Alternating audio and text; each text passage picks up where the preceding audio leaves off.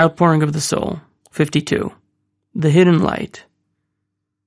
Through this, you will be worthy of understanding the revealed, non-mystical elements of the Torah. You will also be worthy of true humility. You will then be able to pray with literal self-sacrifice, annulling everything physical and all ego during prayer. You will thus be able to pray without any intent of gain, and will not think of the self at all.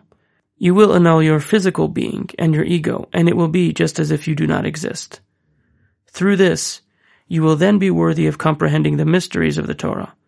You will thus experience the hidden light that will be revealed in the ultimate future. All this is attained through meditation.